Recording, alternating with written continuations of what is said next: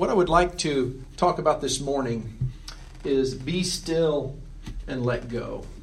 Be still and let go. I have read this scripture before, but when I was preparing for this message, it just came out right out and just jumped at me.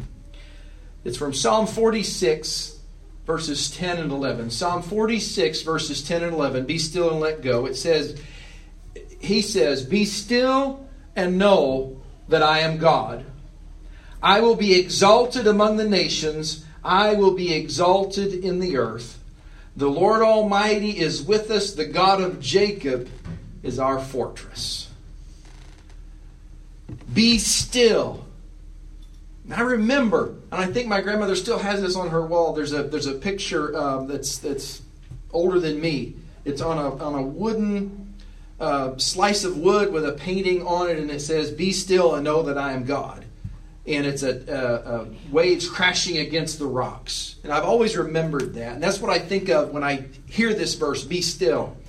In the Hebrew here, it is it can also be translated as "let go."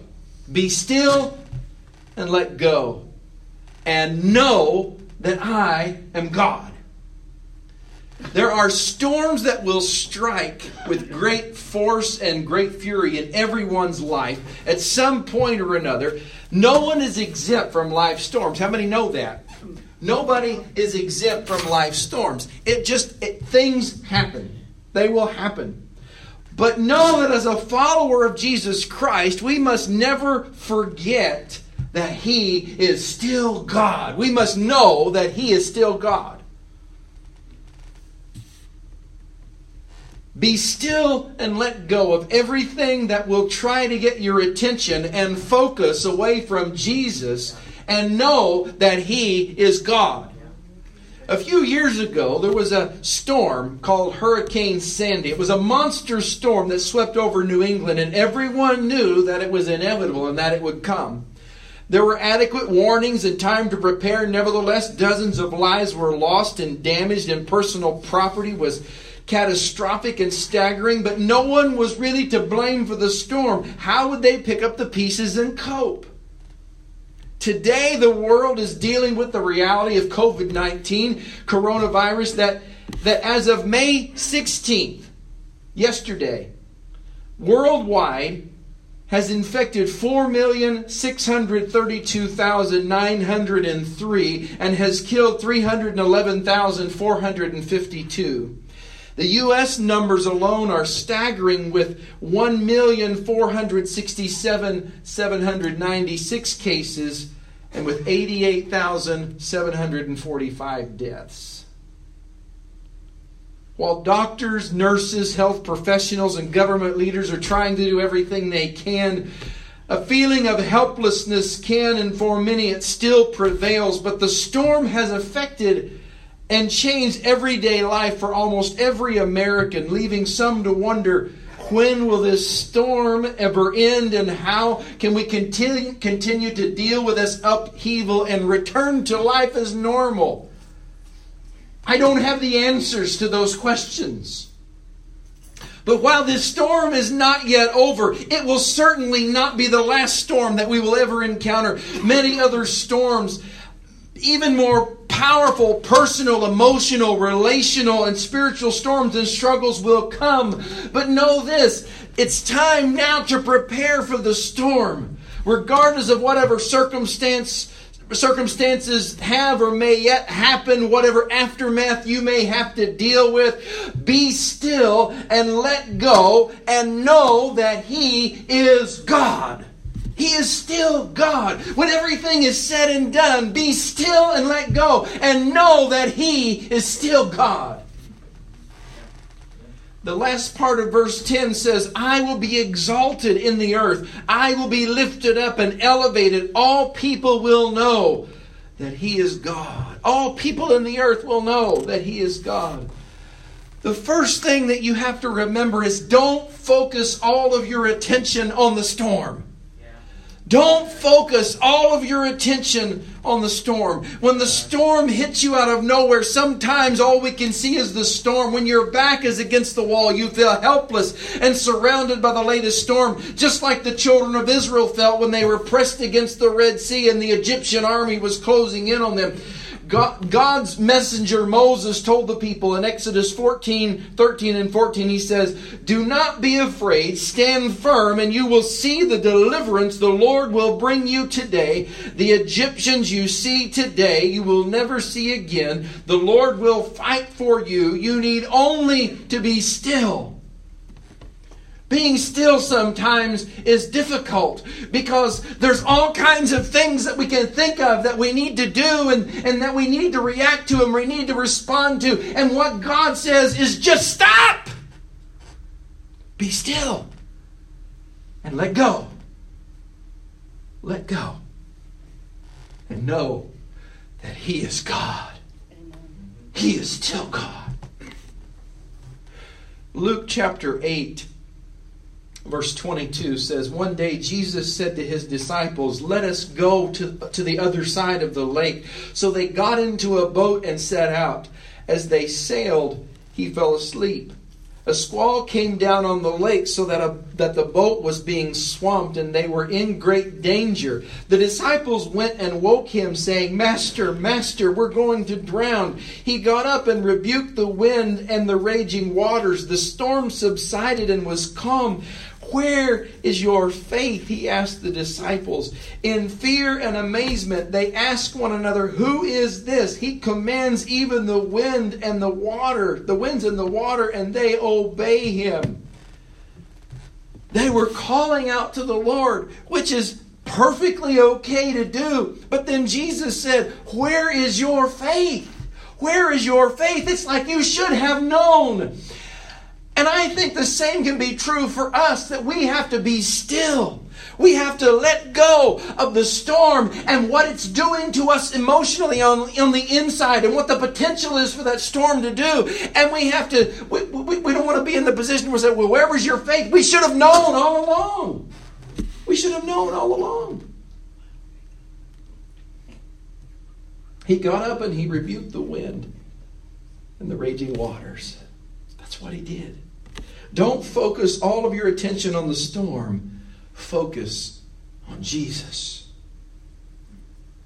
Let your faith rise up, because when you know Jesus, you have the power to be still and let go and know that He is God. You have to focus on your foundation. Proverbs ten twenty-five in the King James says, "The righteous is an everlasting foundation.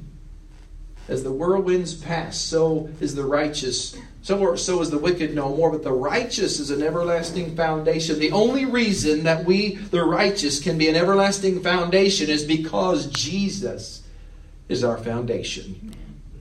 First Corinthians three eleven says, "For not one can lay any foundation other than the one already laid, which is Jesus Christ." There's an old song that was written in eighteen thirty-four, and I want to share these words with you. You've probably heard it again. It was written by Edward Mote, and it's called, "My Hope is Built on Nothing Less." Verse one says, "My hope is built on nothing less than Jesus' blood and righteousness. No merit of my own I claim, but wholly trusting in Jesus' name. On Christ the solid rock I stand, all other ground is sinking sand. When weary in this earthly race, I rest on His unchanging grace. In every wild and stormy gale, my anchor holds and will not fail. On Christ the solid rock I stand, all other ground is sinking sand. His vow, His covenant, and blood are my defense against the flood. When earthly hopes are swept away, He will uphold me on that day. On Christ the solid rock I stand, all other ground is sinking sand." When the last trumpet's voice shall sound, oh, may I then be found, clothed in his righteousness alone, faultless to stand before his throne. On Christ the solid rock I stand, all other ground is sinking sand. We keep our firm foundation by never turning our hearts away from Jesus. As long as we keep building our relationship with him secure, we have the assurance that we can be still and let go and know that he is God. Verse eleven of our text says, the Lord Almighty is with us. The God of Jacob is our fortress. Fortress is a stronghold, a place of defense or security. That's what fortress is. I also want to read this in the King James this morning. It says this, the Lord of hosts is with us. The God of Jacob is our refuge. I just almost had a breakdown when I looked up the definition of refuge. I've gotten into something that's really been a blessing lately.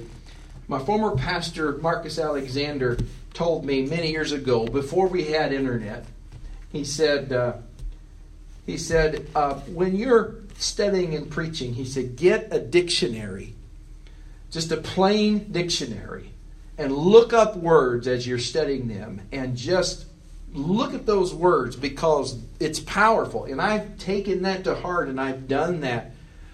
But lately, I've, I've stumbled across meanings in words change, and modern dictionaries are sometimes different. And the Bible was written thousands of years ago. So I've been referencing Noah Webster's original eighteen twenty-eight version dictionary. And I've been looking up some words in there, because he was a follower of Christ, and he based many of his examples and uh, research around spiritual connotations and around the Bible itself.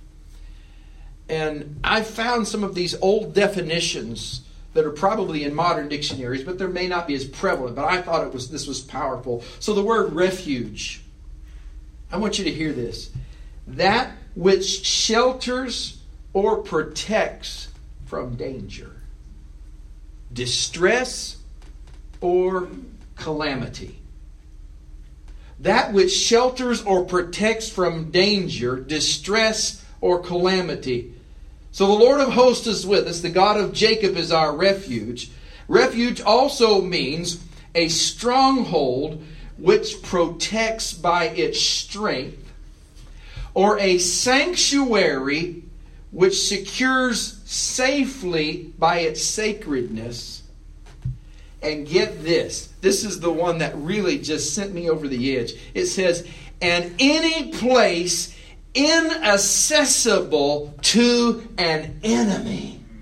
Any place inaccessible to an enemy. So yes, the God of Jacob is our refuge. He is our fortress. And because God is our fortress, we have him as a place that is inaccessible by the enemy. The enemy can't get to us as long as we are in the refuge and fortress of the Lord. And then it ends with the word Selah. There are many, many things. And, and in modern translations, this word is just a footnote. It's not really in there, but it's in a lot of the... And it's it's it, there's a broad discussion about what this word actually means. And I found at least seven different meanings of what potentially it could mean. It could have been a musical term, but most generally what I found was that for anyone singing these songs, it was a place to pause. Um, it was also a place where you were supposed to, when you sing that song, elevate that portion of the song in, in volume and in emphasis. My former pastor, Steve Bookout, he said, uh, he said, um, The, one of the, the meanings that he found was just stop for a minute and think about what you just read. Just like stop and repeat it kind of thing. But the emphasis is there saying, Just stop and think about that and encapsulate that. Focus on that. So when you see that in the Word of God, it's like, okay, you've read all along and you see Selah in there, just stop and read it again. Focus on it again. Emphasize it again. Think about it again. What do you think about that? It's a good area of focus. But the Lord is our fortress. Be still and let go of anything that will hinder you from focusing on Jesus. Be still and let go. Be still and let go of the trial, the storm, the hurt, the pain that is holding you back from fully realizing and knowing that beyond a shadow of a doubt, He is God. He is still God. He is your refuge from the past. He is your strength for today. He is your hope for tomorrow. His name is Jesus. Be still and let go. Be still and let go. Let's pray. Father, I thank you for your word today. And I ask, Lord, that you would just strengthen our hearts right now. Lord, during times of uncertainty and difficulty, we turn our hearts toward you. Lord, if anyone is listening or watching today that doesn't know you, I pray, God, that they will realize that there is a God that loves them. There is a Savior named Jesus, the Son of God, that died for our sins so that we could have eternal life, so that we don't have to go through these storms alone, that we can be still and let go of everything that will hold us back. Let go of our past. Let go of our present and put it in your hands. Trust you for the forgiveness of our sins and making everything right on the inside, because that's what you do. You wash us clean with your precious blood for our sins never to be remembered against us again. And, and the Bible tells us that our transgressions will be removed as far as the east is from the west. And God, today as we turn our hearts toward you, we let go of everything. Lord, we on our own make a mess of our lives, but you give us hope. And we thank you for that hope. And so I fully accept you, Jesus, as Lord and Savior in my life. Take hold. Help me and encourage me. And I know that you'll be there because you said you would in your word. I thank you for it in the name of Jesus. Hallelujah. If you prayed that prayer, we want to hear from you. We've got a free resource that we want to get into your hands. It's called Rescued. It's a powerful book written by my friend Darren Pilcher. And it really irons out the things that you need to do as a new follower of Jesus Christ, as a believer. And it's a good pattern for all believers to remind you how to keep strong. Number one, stay in the Word of God. Number two, pray on a regular basis. And number three, uh, that is attend church as often as possible. Now, I realize that many times church attendance recently has been impossible. But we are open and we have seating available. I understand that some are apprehensive about it, but don't ever think you can't ever attend church or you're scared about church or whatever. You need to attend church. You need fellowship of other believers. We, we're here to encourage each other. That's what the family of God does. Uh, my former pastor, Steve Bookout, he used to say, well, you know, people say, well, I can be a Christian without attending a church. He says it makes about as much sense as saying, well, I'm a baseball player, but I don't have a team. You need a team. We all need a team. We need encouragement. We need encouragement. And when you do those three things, you will be stronger in your faith than ever before. The first thing that the enemy will try to do is he will try to push you down, and he will try to say nothing is really different about you, and he wants you to run around in your old sphere of influences, wants you to continue walking. But when you have made a change and a and a belief in Jesus Christ to follow Him as Lord and Savior, what, what the Bible says, that old things are passed away and all things are become new. You're new on the inside. And don't let the enemy of your soul plant thoughts to the contrary. Amen.